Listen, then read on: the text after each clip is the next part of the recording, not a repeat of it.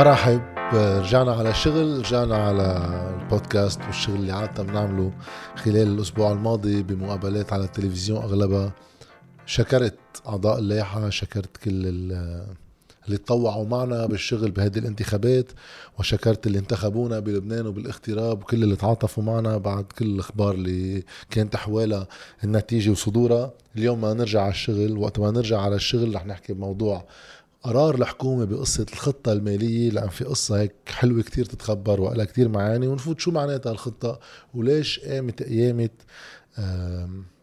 جامعة البنوكي من الأعلام لنواب من كل الكتل تقريبا وبعض الصحفيين وغيرون، لأنه في كتير شيء لافت بقرار الحكومة اللي طلع ب20/5 يعني هلأ من 3 أيام بخصوص القرار بموضوع الاستراتيجية المالية مسمينا.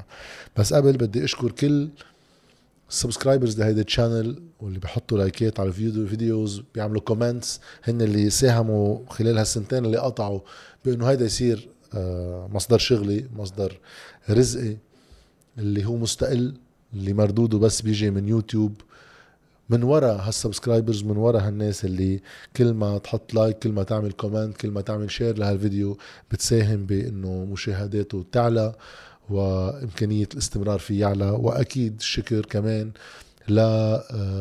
للباتريونز اللي بيفوتوا على ويب سايت باتريون، بيتبرعوا بمبالغ صغيرة، عم نحكي $5 $7 $10 تنقدر كمان نستمر. بتصور من دونهم ما كنا قدرنا نعمل حملتنا حتى الانتخابية بالشهرين اللي قطعوا، وقتها خفت قدرتنا على انه نضلنا بصورة هيك منتظمة عم نعمل فيديوهات خاصة بالقضايا السياسية تبع البلد والواقع تبعنا، واللي نتأمل بالفترة الجاية ما تنحصر بس بالسياسي، القضايا الثقافية والرياضية اللي هيك معقول تكون بتصير اهتمام الناس. فبشكركم كتير عن جديد، من وراكم هذا الشغل مستمر، وهلا نرجع لانتظامه كما يجب بالمقابلة الأسبوعية وبمجموعة بالفيديوهات اللي منعلق فيها على أبرز الأخبار. هالأسبوع رح أرجع أحكي فيه بعدين عن خلاصات الانتخابات، رح نرجع شوي على شغل ما نحكي فيه مع خصومنا بمقابلات، بنتمنى يعني من طرفي النزاع 8 و14 مش بس نكون عم نحكي مع بعضنا بريتشينج تو ذا كواير، ما كتير بيفيد كل الوقت، مع ضرورته للإضاءة على ناس الإعلام التقليدي بلبنان ما بيضوي عليهم. طيب هيدي هيك المقدمة السريعة، خلينا نفوت بصلب الموضوع. ب20/5/2022 هلأ من كم يوم بتجتمع الحكومة بآخر اجتماعاتها، لأنه هلأ بتروح على تصريف الأعمال، وبتفاجئنا الحكومة بأنها بتاخد قرار. هالقرار أنا يعني كان هيك لافت لألي، مش بس بمضمونه، رح نحكي عن مضمونه، بس بتوقيته بشكله اللي بيقول فيه انه اخذ مجلس الوزراء، عم نحكي علما بمضمون كل من استراتيجية النهوض بالقطاع المالي، هذا شيء جديد، صار فيش استراتيجية للنهوض بالقطاع المالي، والمذكرة بشأن السياسات الاقتصادية والمالية المرفقين ربطا، ووافق على مضمونهما. طيب هيدا قرار على 17 صفحة بقلبه في شيء اسمه استراتيجية النهوض بالقطاع المالي، وبعدين في مذكرة عن الواقع الاقتصادي، مذكرة بشأن السياسات الاقتصادية. هلأ رح بلش شوي بالقصة العامة لتعرفوا شو الكتير مهم بهذا النقاش.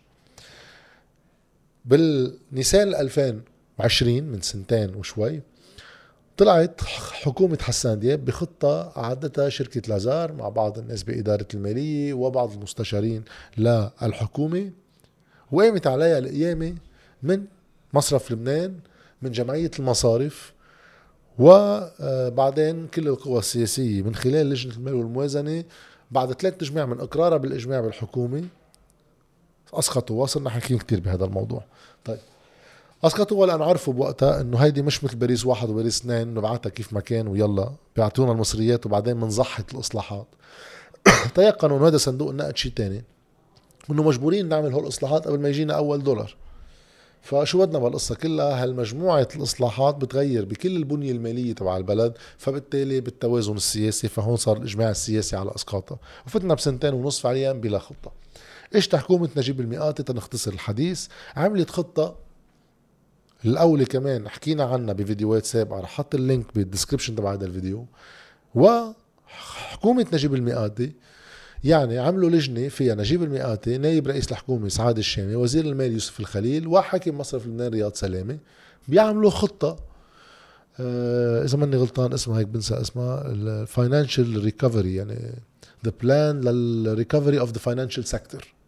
طيب هذا كمان فصلناها بخطة بفيديو تاني. هاي خطة نجيب الميقاتي رجعت تقول إنه الخسائر قد ما قالت خطة لازار، على عكس ما اجت لجنة المال والموازنة بوقتها تخبرنا انه لا الخسائر كبروها قصد، قالت لا الخسائر مزبوط 69 مليار دولار. نجيب الميقاتي رجع اكدها مع رياض سلامة ويوسف الخليل وسعاد الشامي. ولكن الفرق انه اول خطة كانت عم تحكي بتحميل المصارف كل رأس مالهم، يعني يبطل ولا صاحب بنك اللي هو فيه. الخطة طبعا نجيب الميقاتي قالت نفس الرقم بس ما بتحمل المصارف كل رأس مالهم، بيبقى الملكيات كما هي. بعدين بنرجع بنوزع الخسائر بهيركات وبيل ان، ونحول ودائع على الليرة، ونقتطع فوائد، مجموعة آليات حكينا عنها بفيديو كمان ما راحيت. اللي بيصير هلا انه هيديك الخطة فجأة من بعد ما بعتوها لصندوق النقد وصار في اخذ وعطا بيناتها بتختفي التداول فيها، منبطل نسمع بهيدي الريكفري تبع اللبنانيز فاينانشال سيكتور. وبنسمع من اسبوعين انه اكثر شوي من 3 أسابيع انه في توجه جديد لدى حكومة نجيب الميقاتي. اول مرة بنشوفه مكتوب على ورقة وقلم وطالع بقرار من الحكومة وحاطط ووافق عليها المجلس الوزراء، يعني هالمرة مجلس الوزراء رجع وافق. هيدا الشيء اللي هلا رح نتداول فيه. ولكن وقت جينا عم نطلع بهذا القرار، خلينا نبلش بتاني شقفة منه اللي هو مذكرة بشأن السياسات الاقتصادية والمالية. فجأة قرار منلاقي بالبند 13 مثلا منه بتاريخ، هذا عم ناخد هذا الاكزرت من القرار بتاريخ اكس نيسان، مش حاطين تاريخ هون. طيب منكفي شوي لتحت بتاريخ هون بالاحمر كمان اكس نيسان، نطلع شوي لفوق بنشوف في رقم 4% محطوط باللون الاحمر ببند ثالث كمان بند رابع، بنشوف انه في رقم 5 من ضمن هيك كذا بنود عم يطرحوا. الرقم 5 مرتين من عاد ما بعرف ليش، وتاني مرة في حده 3 علامات استفهام، يعني كأنه منه محسوم القرار، مش فهمانين عن شو عم نحكي. ها إضافة إلى سلسلة من الأخطاء اللغوية اللي بتوحي وكأنه هيدا الشي جاي عن تعريب لنص إنجليزي. فأول فرضية كانت عندي إنه هيدا معقول يكون مترجم من نص عدو مستشاري الحكومة بالإنجليزي وعربوا، لأنه أغلبهم بيشتغلوها دغري مع صندوق النقد فبيحضروها بالإنجليزي. لحديت ما بقبشنا شوي بهالقصة واكتشفنا قصة أهم من هيك بكتير. طيب هيدا الدوكيمنت اللي هلأ عم تشوفوه قدامكم، هيدا دوكيمنت محطوط في اسمه letter of intent، ماي مفروض ينبعث، كان بتاريخ ما محدد. الدولة اللبنانية عم بتخاطب مسز كريستالينا جورجييفا اللي هي مانجينج دايركتور تبع صندوق النقد، يعني على رأس هيدا الصندوق عم ينبعثوا لها من لبنان رسالة إلها. هالرسالة هاي ممضية مفروض كانت توقع من رئيس الجمهورية ميشيل عون، رئيس الحكومة نجيب ميقاتي، حاكم مصرف لبنان رياض سلامة، وزير المال يوسف خليل، ونبيه بري رئيس المجلس اللي هو مفروض ما له علاقة، لأنه اللي بيخاطب هو الحكومة تخاطب. هيدا برجعنا انه صار في نقاش من صندوق النقد انه نحن هيدا طق الحنك تبعكم انه انتم مؤسسات ومؤسسات بلبنان تبعتوا كابيتال كنترول على اساس اتفقنا نحن وياه عليكم، تبعتوا الحكومه مشروع قانون على مجلس نواب، بيرجع مجلس نواب بيقرر غير شيء، ونحن بنعرف انه انتم الحكومه هي ذاتها مجلس نواب دحشينا هون وهون. هذا التجليط ما بيمرق علينا، فاذا بدكم تراسلونا بتراسلونا بموافقه الرؤساء 3، واللي هو شيء خارج عن الاعراف الدستوريه. اللي بيفاوض هو إما رئيس جمهورية إما مجلس وزراء مع جهات خارجية، بس أكيد مجلس نواب ما له علاقة، بس تيقطعوا الطريق على الطق الحنك اللبناني. صار صندوق النقد عم يتعامل معنا أنه فهمانينكم شو عم تعملوا أنتم منيح. طيب شو هي هيدي الرسالة؟ لأنه هيدي لم ترسل، كان مفروض ترسل ولم ترسل، ومكتوبة كلها باللغة الإنجليزية. جينا نطلع إذا منقارن قرار مجلس الوزراء اللي طلع ب 20/5/2022 وبين هالرسالة هي تعريب فعليا مش حرفي، في محلات مجربين يتهربوا من كم شغلة لهيدي الرسالة التي لم ترسل. طيب لكن مزبوط معربة شكلها، بس الأهم من هيك جينا بس عملنا شغلة واحدة، فتنا على الفايل هو PDF فايل بتكبسوا على Properties. إذا بتكبسوا على Properties بيطلع مين الأوثر. أول شيء هيدي معدي ب 31/3/2022 ومعدلة، يعني كتبت أول شيء بآخر شهر 3 ومعدلة ب 12/4/2022، يعني أكتر من شهر على قرار الحكومة. مين الأوثر؟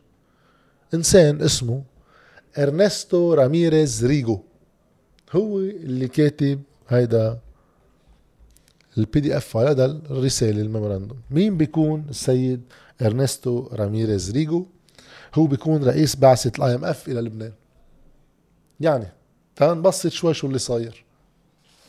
هاي الحكومة عملت هيدي الخطة تبعها، بعتوها اللي حكينا عنها فيديو سابق، بعتوها لصندوق النقد. واضح صندوق النقد رفضها وبعت سلسلة من التعديلات بدكم تراسلونا فيها. يعني إرنستو راميريز ريغو كتب لهم بالإنجليزي ميموراندوم تتنبعت للمانجينج دايركتور تبع IMF، يعني حدا من IMF بعت للحكومة اللبنانية إنه هيك بدكم تبعتوا إذا بدكم هذا الشيء يتقدم. لا كريستالينا جورجيفا بدكم تبعتوا هذا النص، حط لهم إياه النص كله. كيف تأكدنا إنه هيدي المقاطع عفوا بعدنا مجربين شوي عم نخلص، هاي المقاطع اللي حكيت عنها محل في إكس بالتاريخ، هو لأنه بالرسالة كلها حطت لهم هو الرسالة وتارك لهم بعض الأرقام إن يعبوها. أي متى بينبعت هالموازنة، أي متى بينبعت هالقانون، تارك لهم إياها بإكس وحطت لهم إياها بالخط الأحمر.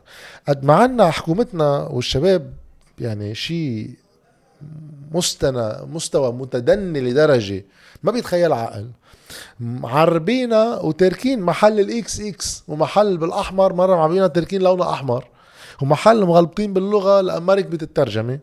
وهذا اللي خلينا ننتقل من نقطة لنقطة لنقطة نكتشف هيدا القصة انه هيدا جاي النص من إرنستو راميريز ريغو واصل للحكومة اللبنانية، تركينا بالجرور لهم 1.5 شهر من اول ما انبعت لا أخذوا فيه هيدا القرار. أي متى؟ قبل بيوم من ما الحكومة تفوت بتصريف الأعمال بطل تقدر تاخد فيه ولا قرار. وهي منا خطة مرسلة لصندوق النقد، هيدا قرار يعني بيلزم الحكومة نفسها، بتلزم حالها فيه، بتحط فيه العناوين العامة تبع شو بتكون الإطار اللي بيحدد الخطة المالية المقبلة.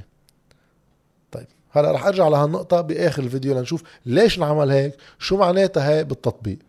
خلينا نرجع شوي على بعض النقط لليش هيدا القرار بالغ بالأهمية نتركه عنا، انه مجلس وزراء في مستند رسمي بيأكد انه موافق على هالسلسلة من القرارات وشو معناتها. طيب اولا بالنقط العامة المهم بالمذكرة الاقتصادية اللي هو تاني نص من هيدا القرار، بيقولوا انه الأزمة المالية هي ناتجة عن أزمة بنيوية بميزان المدفوعات، يعني شو بيفوت دولارات على البلد مقابل شو بيطلع.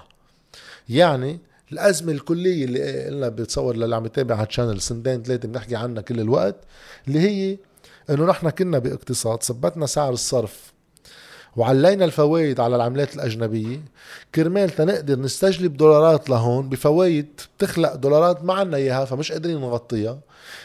هالفوائد العالية ما في حدا يقدر يغطيها، فبتجي الدولة اللبنانية هي بتستقرضها من المصاريف ومن مصرف لبنان كرمال تتخلي المكنة شغالة ليقدروا يضلوا البنوك يعلوا الفوائد ويعملوا أرباح بالمقابل، والدولة تأمين دولارات لتثبت سعر الصرف.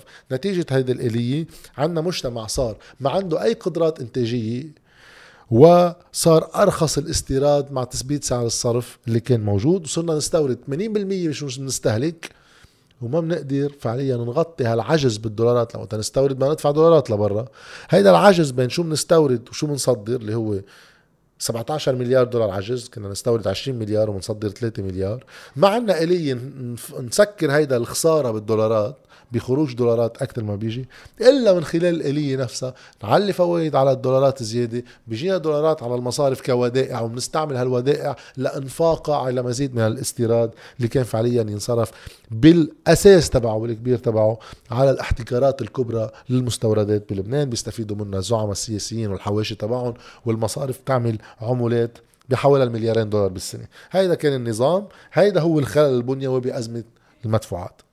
إذن إذا هون التوصيف هيك، كل اللي بيخبروكم إنه الأزمة بلبنان إنه الحكومة فجأة تعسرت سنة 2020 عن دفع اليورو بونز تبعها فصارت كل المشكل. هذا الكذب اللي بتشوفوه على التلفزيونات من جماعة البنوكي والموظفين عندهم وجماعة رياض سلامة والموظفين عنده، هيدا مستند بيقول إنه الأزمة بنيوية بميزان المدفوعات.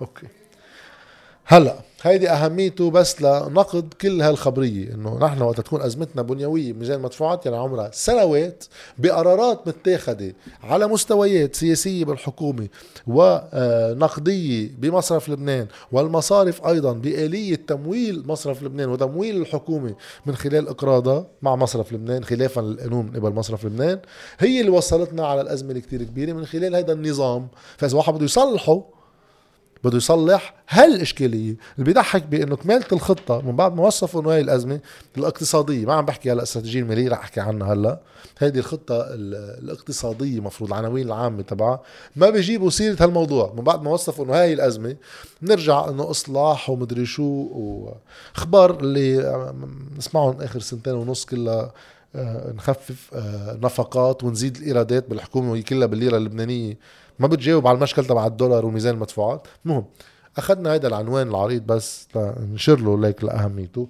تنرجع على الأهم اللي هو ما سمي بالاستراتيجية النهوض بالقطاع المالي اللي هو قرار الحكومة واللي هو معرب من صندوق النقد. تنعرف صندوق النقد، هيدا صندوق النقد بس تنرجع هون، هيدا هو الإخبار الانتخابات أنا على أساس بيتهمون شيوعي مدري شو يساري، هيدا صندوق النقد رب اليمين يعني اليمين الاقتصادي بالعالم وبتصور أبعد شيء معقول يكون على اليسار وتغيير شكل الاقتصاد الحر. هو الاقتصاد الحر، هو اليمين، هو الانفيزبل هاند، هو عدم التدخل.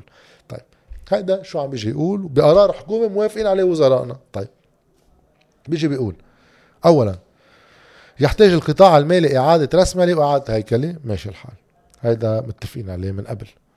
هلأ بيجي بيحط التخلف عن سداد الديون السيادية جاء بنتيجة سياسات مالية غير منتظمة على مدى سنوات عديدة. لنأكد أنه التخلف عن سداد الديون جاء نتيجة للسياسات المالية القديمة اللي وصلت إلى حتمية عدم القدرة عن سداد الديون.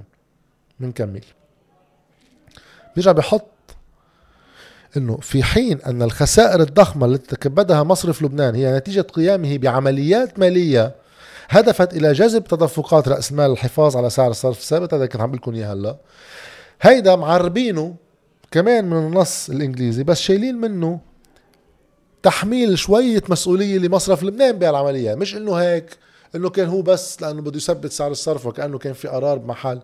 حطوا بالتقرير الإنجليزي استخدام unconventional measures، يعني طرق غير معتادة اللي هي باللكسيك يعني بالكلمات الدبلوماسية أقصى ما يمكن أن ينقال عن واحد من دون ما تحمله مسؤولية قانونية، لأن أنت منك الجهة المعنية كصندوق نقد تحمله مسؤولية قانونية. ولكن نحن على الصعيد اللبناني نقدر نعرف أنه هذا في مخالفات ولا رح أرجع عليها على السريع. المهم بيجوا بيقولوا أنه من بعد تحميل مسؤولية لمصرف لبنان عن جديد بنرجع بنحمل المصارف مسؤولية وبنحمل حجم الخسائر بالقطاع المصرفي رقم 70 مليار دولار أمريكي. هيدا بالقرار الحكومي. هلأ في ركائز لاستراتيجية المالية اللي بقرار الحكومة عم تحط الفريم ورك اللي من هلأ بالرايح مفروض أي خطة مالية تاخد هيدا القرارات.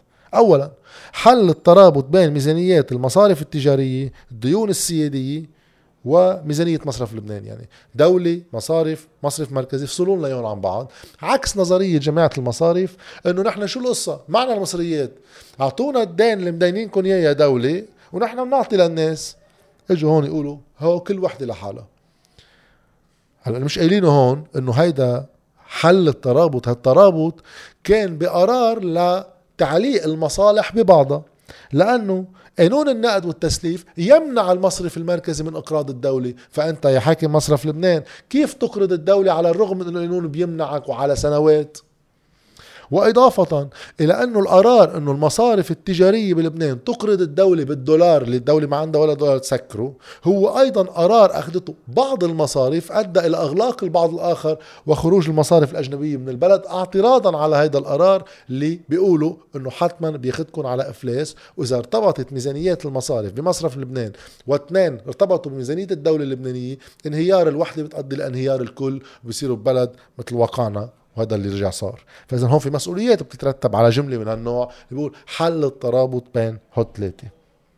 هلا كمان تاني واحدة من ركائز استراتيجية إعادة مصرف لبنان، إعادة رسملة مصرف لبنان، إعادة رسملة، هلا ركزوا على الكلمة، وتحسين عملية إعداد تقاريره المالية لإعادة بناء الثقة.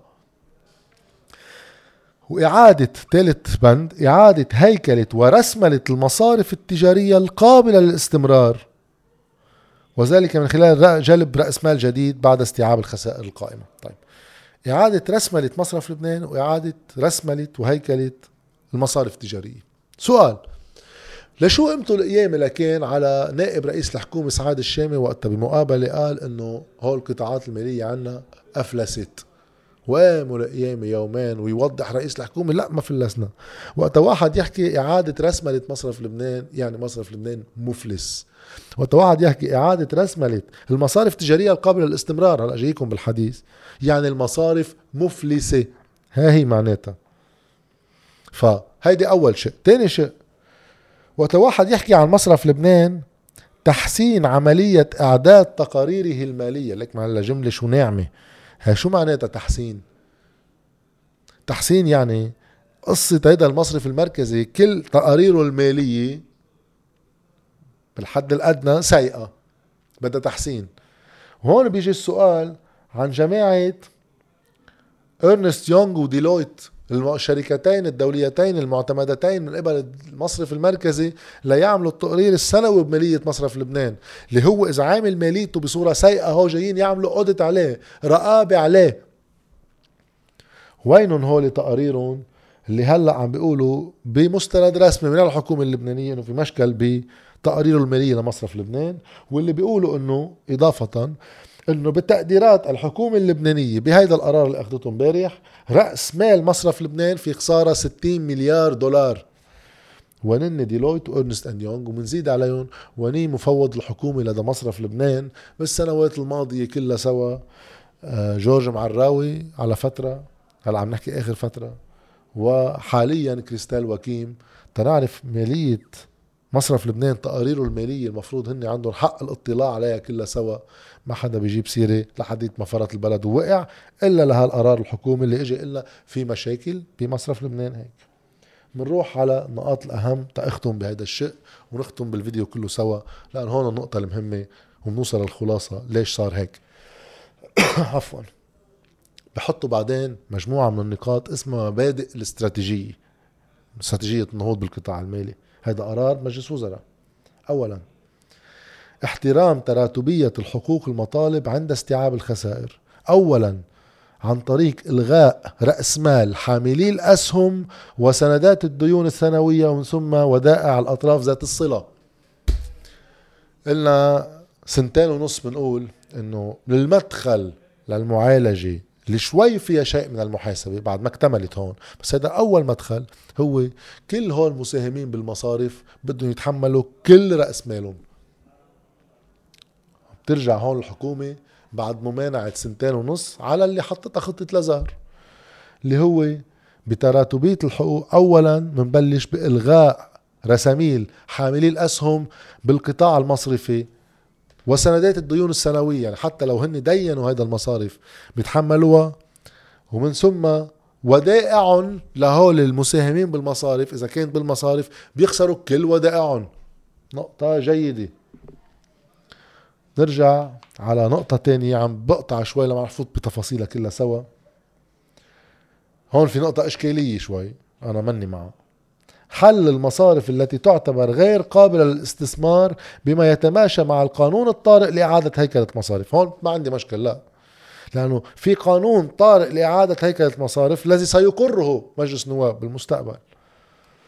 هون مفروض هيدا الشيء يوضح. فإذا في إفلاس لمصارف، هيدا بده إطار طبعا يعرف إذا معه ولا لا، هيك لحاله بدنا نشوف القانون الطارئ لإعادة هيكلة مصارف. وآخر نقطة أساسية للغاية، جملة بتقول بالمبادئ كمان ينبغي ألا يستخدم دعم الحكومة إلا إذا كان متسقا مع القدرة على تحمل الديون لإعادة رسملة مصرف لبنان الذي يستفيد منه جميع المودعين. جملة ملفوفة لف ما كنا نفهمها. رحنا على الترجمة الإنجليزية. بالترجمة الإنجليزية هيدي النقطة أساسية للغاية، لأنه المفهوم منا لهيدي النقطة أنه عدم ينبغي أن لا يستخدم دعم الحكومة، يعني الحكومة ما بتدعم حدا، حكومة يعني هلأ منشوف شو يعني حكومة، إلا إذا كان متسقا مع القدرة على تحمل الديون لإعادة رسملة مصرف لبنان لا يستفيد منه جميع المودعين. يعني الحكومة ما بتتدخل لدعم حدا إلا لهيدي الغاية. منروح على عفوا عن جديد على بعدنا ما صحينا على الترجمة. الترجمة الإنجليزية بتقول limit any recourse to public resources consistent with debt sustainability and only to improve BDL's capital position. يعني هذه الترجمة الأفضل بعد، حد تدخل الدولة بأصولها، الأصول العامة public resources، الموارد العامة، الموارد العامة كلها سوا، لموضوع استدامة الدين، فما بتتدخل انت بأصولك، وفقط لا تتحسن وضع ميزانية مصرف لبنان تيقدر يستفيد منها. هذه إعادة رسملة مصرف لبنان اللي بمحل تاني حاطين انه ب2.5 مليار معقول واحد يتدخل من المال العام بقرض بتاخده تتزبط له وضعه شوي لمصرف لبنان. يعني هالجملة بيقدر ينفهم منها بصورة كتير واضحة انه نقيض فكرة الصندوق السيادي، اصول الدولة موارد الدولة لا تستخدم الا ب2.5 مليار اللي معقول دولة تحطهم بمصرف لبنان لتحسن له وضعه. واللي بيأكد على هيدي النقطة انه بكل هيدي الخطة اللي اقرت امبارح ما في كلمة صندوق سيادي بهذا الموضوع كله سوا. ليش؟ لأنه هي تعريب لورقة جاية من صندوق النقد اللي بيرفض صندوق النقد اليميني الاقتصاد الحر الانفيزيبل هاند. هيدا بيرفض انه قطاع خاص عليه خسائر هي حدا يجي، لا هو صندوق النقد ولا الدولة اللبنانية تغطي له خسائره، اما بأموالها واما بأصولها واملاكها. فاذا لنختصر هذا الصورة كلها، في عندنا خطة جاية هلا بعد استراتيجية نهوض، يعني نقاط عامة لخطة، منا خطة طلعت بقرار حكومي وافق عليه مجلس الوزراء بتقول خسائر المصرف المركزي 70 مليار دولار نتيجة ممارسات المصرف المركزي،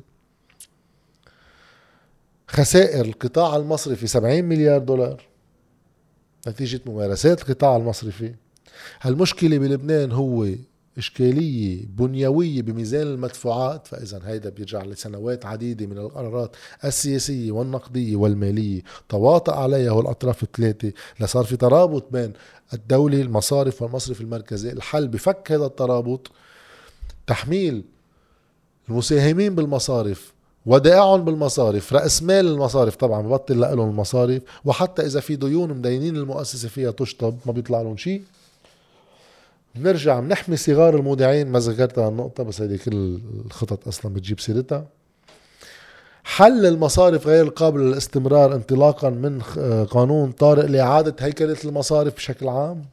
يعني بيبقى في 14 بنك بدنا نشوف مين بيناتهم هول البنوك الأساسية اللي عندهم 83% من الودائع كلها سوا، هولي بدنا نشوف من هالبنوك مين بيبقى واقف على جريه ومين مفلس، مين قادر يعيد رسملة نفسه ومين مفلس. المفلس من فلسه ضمن مش إفلاس، هيك ضمن خطة لإعادة هيكلة المصارف، الناس ما تخسر كل مصرياتها، لأنه بحالة الإفلاس خلص شو عنده أصول هالبنك، بنايات ومكاتب وكذا، بنعمل لها عفوا عن جديد، بنعمل لها شو تقييمها قيمتها، وبنعطي هالقيمة بصورة نسبية للناس. شو ما كان عنده، عنده دولار على أصل ال1000 موزع لكم هالدولار عليكم، اللي هي كارثة كبرى.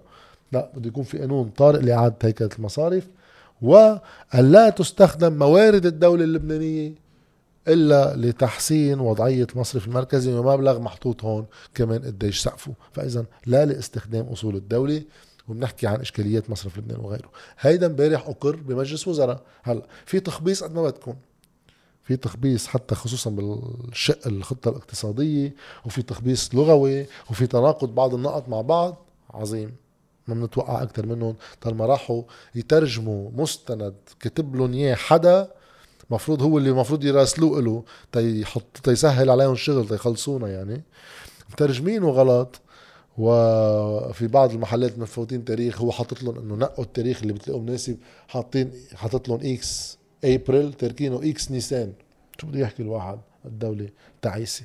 الخلاصة، ليش نجيب الميقاتي اللي عامل حكومة هو ورياض سلامة فعليا، وعملوا فاينانشل هذا ريكفري بلان للفاينانشل سيكتور، هو ورياض سلامة ويوسف الخليل وسعاد الشامي، واللي كانت عناقيد هذا الحديث كله سوا بشهر 12 اول ما اجت الحكومه وراسلوا فيها صندوق النقد. شو هالانعطافه هلا اللي عملوها؟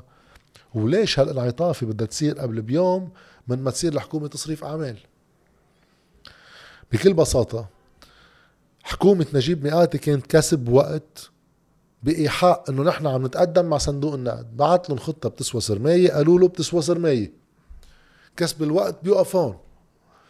استمرارية التواصل مع صندوق النقد قبل الانتخابات خصوصا، لما نعطي إيحاء للمقترعين اللبنانيين أن القصة فارطة، ويصير الأسئلة المالية والاجتماعية هي اللي بتحكم خيارات الناس، أدت أنه كف التواصل مع صندوق النقد بالتي هي أحسن. وحدا بنحكي رياض سلامة بنقول له تدخل بشو عندك دولارات لتنزل سعر الصرف من 33,000 لمحل بنص 20,000، وبتجمده تقريبا لنطلعه من النقاش العام. نخلق شكل من الاستقرار بالداخل ومع الخارج، انه نحن عم نتواصل مع صندوق النقد، روقه شكله رح تركب. واخر يوم قبل ما يفل نجيب ميقاتي ويفوتوا بتصريف الاعمال، بيطلعوا هيدا القرار انسجاما مع شو كان عم بيقول لهم صندوق النقد. اذا انتم بدكم تكملوا حديث معنا، هيدا هو النقاش، مفروض تقوموا بهالمجموعه الخطوات قبل ايلول القادم، ايلول هلا 2022، وساعتها مع اتمام هيدي الشق من القرارات نعطيكم أول دفعة حوالي $500 مليار، نكون وصلنا لمحل نحن وياكم. بيجي نجيب ميقاتي بخطوة تزاكي بس منيحة، فادتنا بشغلة، بقرر قبل بيوم ما يفل ليعطي إشارة لصندوق النقد إنه نحن وصلنا مطرح ما كان بدكم يانا نوصل. دوماج، وصلنا تو ليت، لأنه بكرة فاتين على تصريف الأعمال، ما رح نقدر نطبق شيء منهم. أول ما تتشكل حكومة، إذا أنا بيجي رئيس حكومة مع هالفريق هيدا، هيدي letter of intent، هيدي رسالة النوايا اللي بعتينكم إياها، إنه نحن ماشيين معكم بكل هولي. هلا بما إنه ما رح تتشكل حكومة على الأرجح بالقريب العاجل، دوماج كان بهمنا هول نطبقهم، طب أيلول نكون عملناهم كلهم، بس دوماج ما لحقنا الحق، لأنه ما في حكومة بلبنان. نحن كنا اتفقنا بس أخرنا تتفقنا. تنرجع نعزز حظوظ هذا الموضوع. نجيب الميقاتي فرجاهم إنه أخذ قرار ممتاز، إذا بترجعوا بتكلفوه بيمشي فيه. تقديري الخاص هلا من بعد ما خبرنا الخبريه اللي انا بالنسبه لي فيها شيء من الفضيحه بمين باعت المراسله لمين وكيف عربوها وكذا، ماشي الحال. وفيها شيء ايجابي انه بعد 2.5 سنة على اسقاط خطه لازار لقينا ورقه حكوميه بتراجع بمحلات بتطحش اكثر شوي كمان، بتحميل المصارف راس مالها، بالمنطلقات كيف توزع المسؤوليات كلها. رجعت تأكدت بعد 2.5 سنين على إبراهيم كنعان وجورج عدوان وآدي أبي اللمع ونقول النحاس وقليل فرزلي وكل هيدا، ميشيل معوض، فؤاد المخزومي، وكلهم كانوا بلجنة مال الموازنة، وعلي فياض وياسين جابر وكذا. طلعوا بوقتها انه هذيك كارثة، كانت الخطة ما بتسوى خالص. تيرجع بعد 2.5 سنين بإجماع مجلس وزراء يقروا هيدي الخطة، وبنوصل للمحل وصلنا له، يرجعوا يأكدوا على اللي كنا عم نقوله من 2 سنين، انه ها هي المدخل لصندوق النقد، الليبرالي اليميني الاقتصاد الحر. بيمشي فيها، لأنه هيدي الطبيعية بكل العالم. وتتفلس مؤسسات خاصة ما منتفلس مجتمع لنسكر له خساراتها. وهلأ من هلأ وبالرايح بعد التأكيد بهذه الوثيقة الرسمية من الحكومة اللبنانية اللي طالعة من صندوق النقد أيضا، أي ممانعة على الموضوع هي أسبابها خدمة أزلام المصارف للمصارف والمصرف المركزي محليا بلبنان. لا مؤامرة خارجية ولا حدا منعنا، الممانعة هي بس محلية. من هون أهمية هيدي القرار الحكومي اللي طلع من يومين، ومن هون الجنون اللي طلع عليه بالإعلام من إعلام مصرف لبنان والمصارف ومن نواب ووزراء مصرف لبنان والمصارف.